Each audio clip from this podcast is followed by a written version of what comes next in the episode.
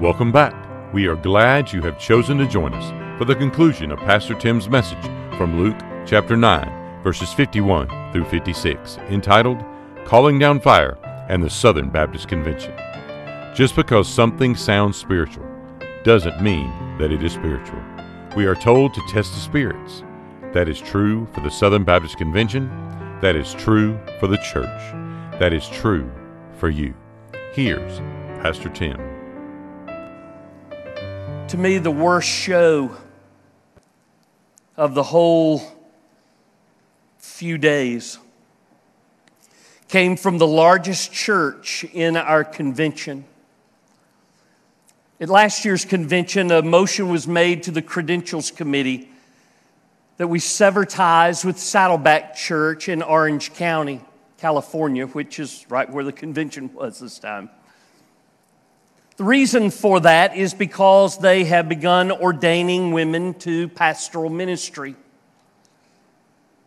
So the Credentials Committee has set out for this last year to investigate and to bring back a recommendation to this year's convention. The recommendation, if I can put it in my own words, was this we, we don't even know what a pastor is anymore. And so we're just not gonna, we're not gonna recommend anything right now. You don't know what a pastor is. You can't tell from 1 Timothy chapter 3 that the pastor is to be a man? Have we moved so far from that? Scoot over, Methodist. Scoot over, Presbyterians, because the Baptists are coming. You think we have a problem right now with gender identity in churches? Think we have a problem with, with female pastors or trans pastors or anything in the like?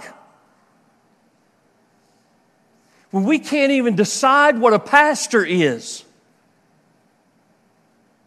our theology has gotten off track. And so, up to the microphone steps Rick Warren, the pastor of Saddleback Church, welcoming the convention to Orange County, California. And I, and I, don't remember the exact number, but I think the number was somewhere around 120 churches, 130 churches. And he said 90 of those were planted by Saddleback Church.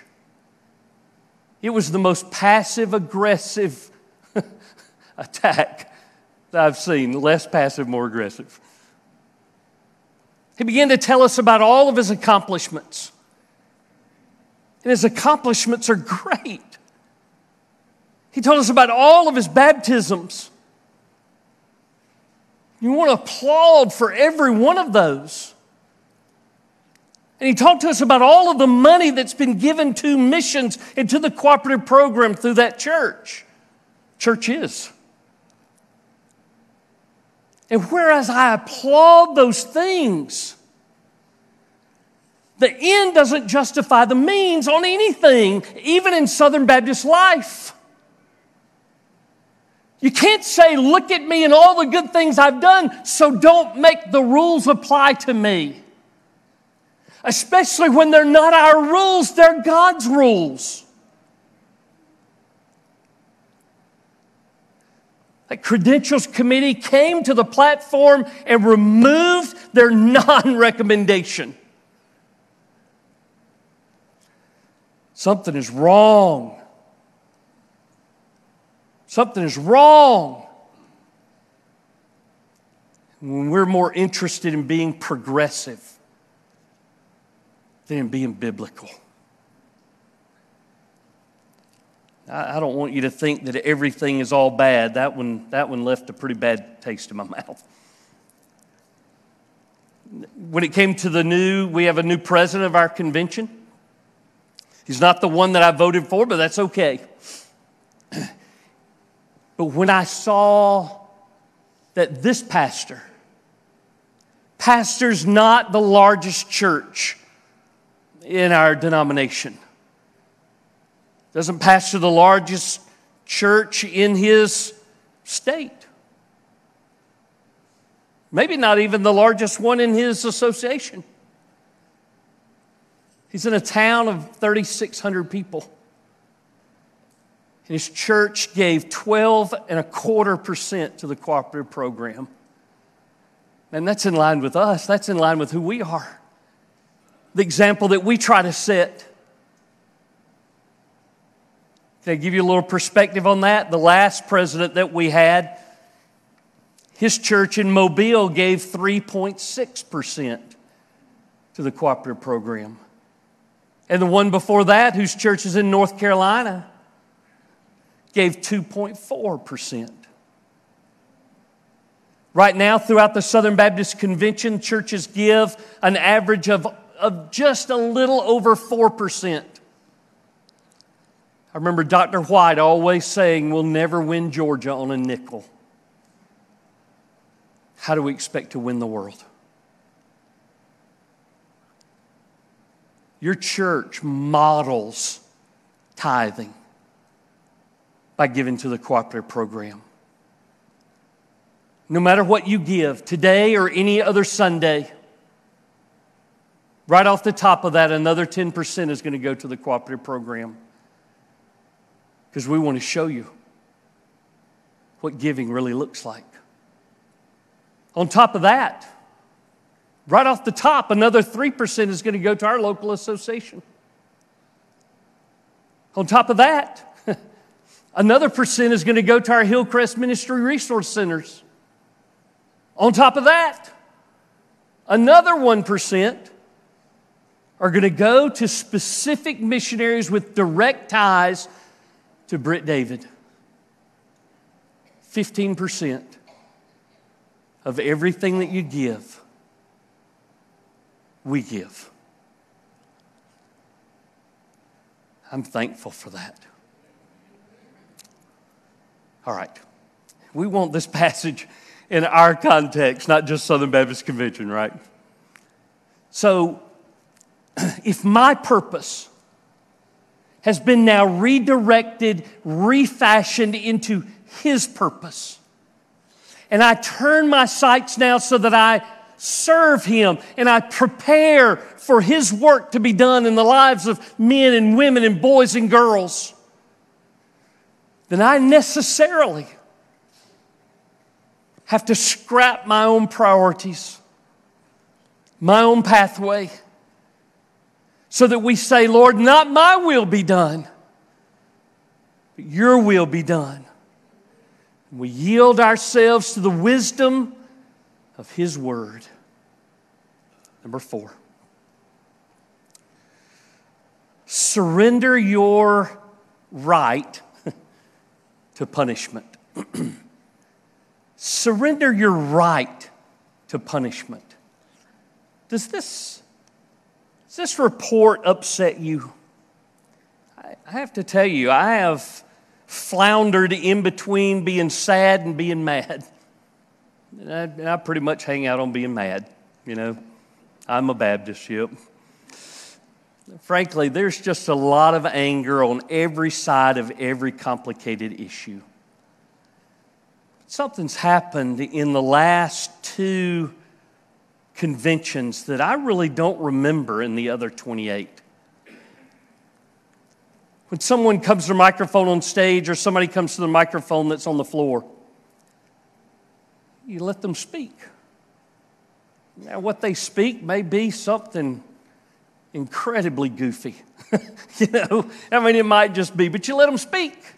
Somebody else then may get up and speak against that. We've started booing them. We've started talking over them as they talk. We've started uproariously, that's not really a word, but it's the, it, it, it tells you what I'm trying to tell you. They uproariously cheer when something is said that they agree with or their vote is carried. I don't like the lack of decorum. It sounds more like, well, and, and, and, the, and then this too. There, there, there are questions that are brought from the floor.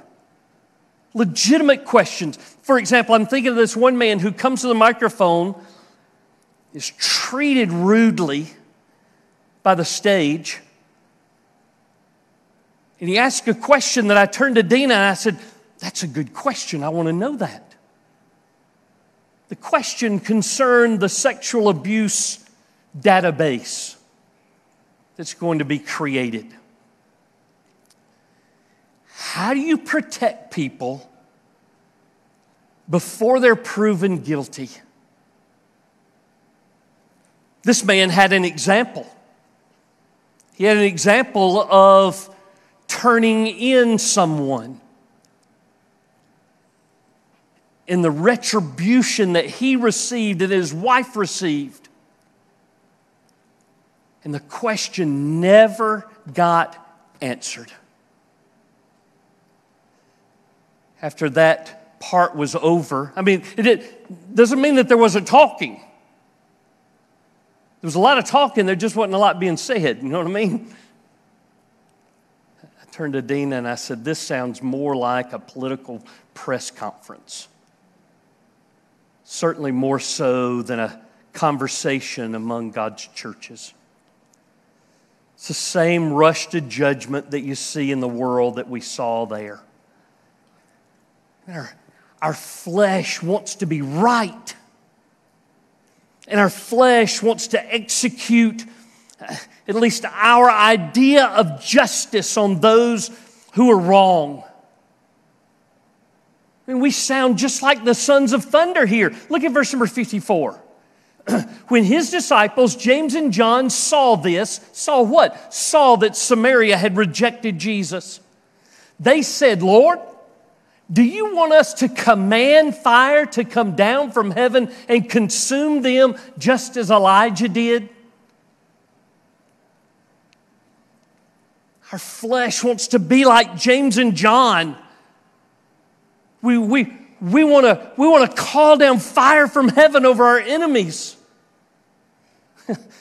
it's interesting to me, 14 verses earlier, they couldn't even cast a demon out of this little boy. And now they want to command fire to come down from heaven.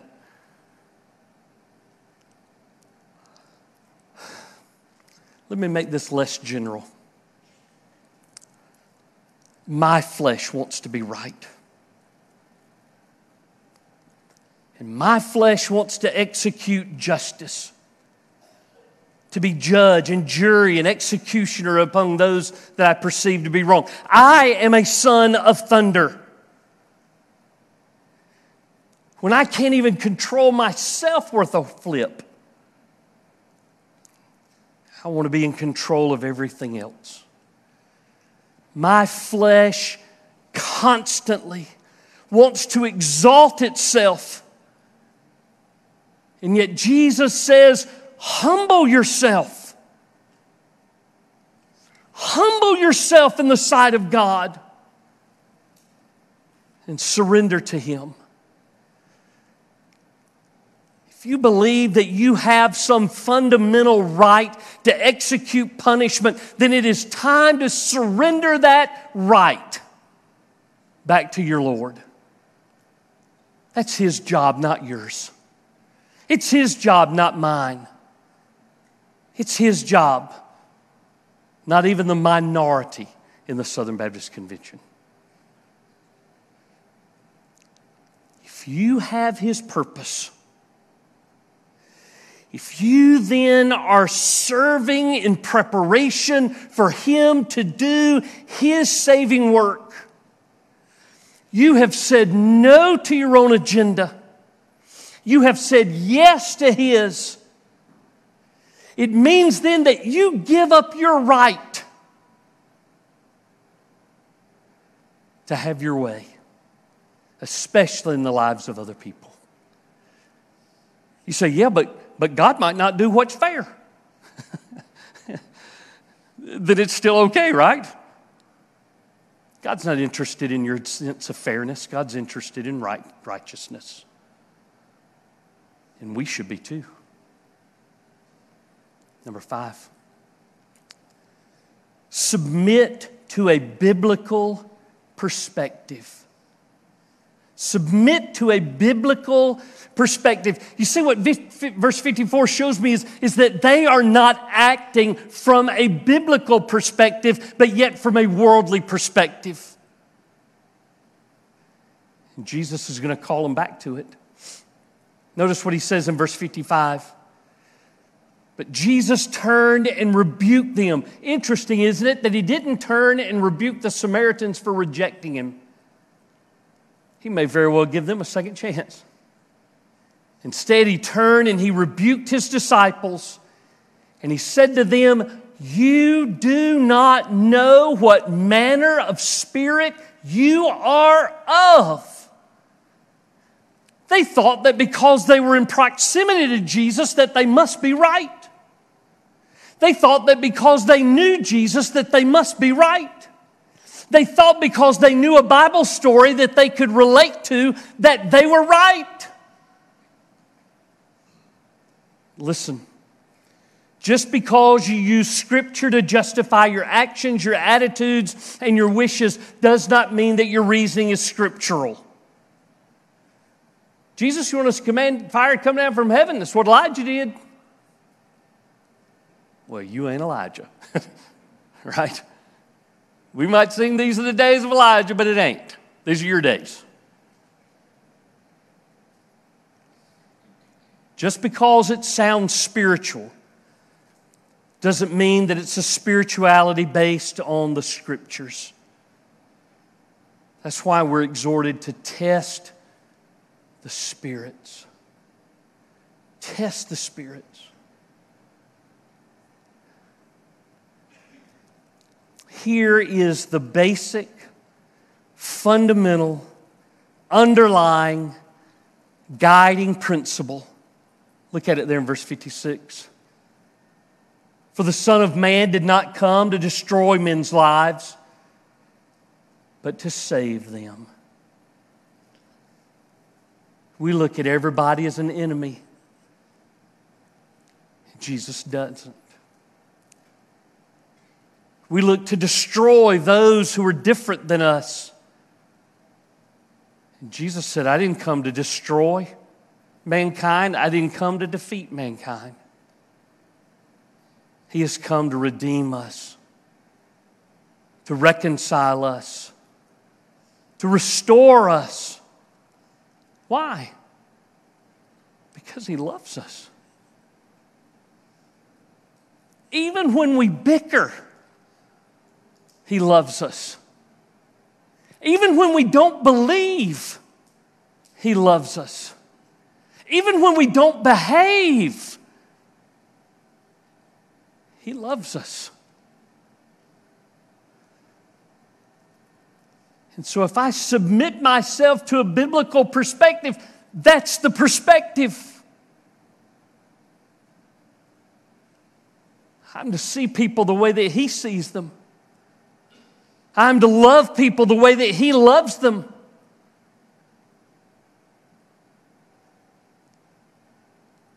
I don't mean this nearly as flippantly as it's about to sound. But if we were to save 65 million babies and then not serve them, why'd we save them in the first place? If we're not going to help moms and help babies and help families and help men and women and boys and girls, if we're not going to love them the way Jesus loves them, what are we doing? when my perspective or my purpose is His purpose. And I begin to serve, to prepare in such a way that He might do His saving work. I say no to my agenda. I say no to my flesh. And I simply begin to see life the way that Jesus sees life to do the things that are right simply because He says that it's right. That I finally have His perspective and I'm finally ready to implement His purpose. we're finally ready to be Great Commission Christians. May God revive His church. May begin with Britt David and all the sisters in our Southern Baptist Convention. Let's pray. Maybe you need to pray and ask Jesus to come in your heart. Maybe that's where it begins for you.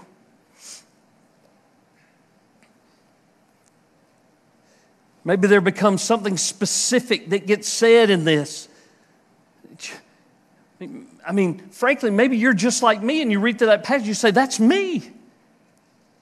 I, I see me in there. And you say, Jesus, I don't want to be like that anymore.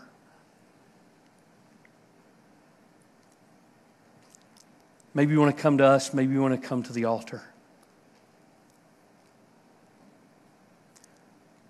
If you can't think of anything to pray about for yourself, or for your family, or for your church, then spend these few moments praying for your convention. Jesus, this moment is yours because we are yours. This moment is about your purposes and about your practice because this is your house. We yield ourselves and surrender ourselves 100% to you right now in this moment. May you be glorified. In Jesus' name I pray. Amen. Stand.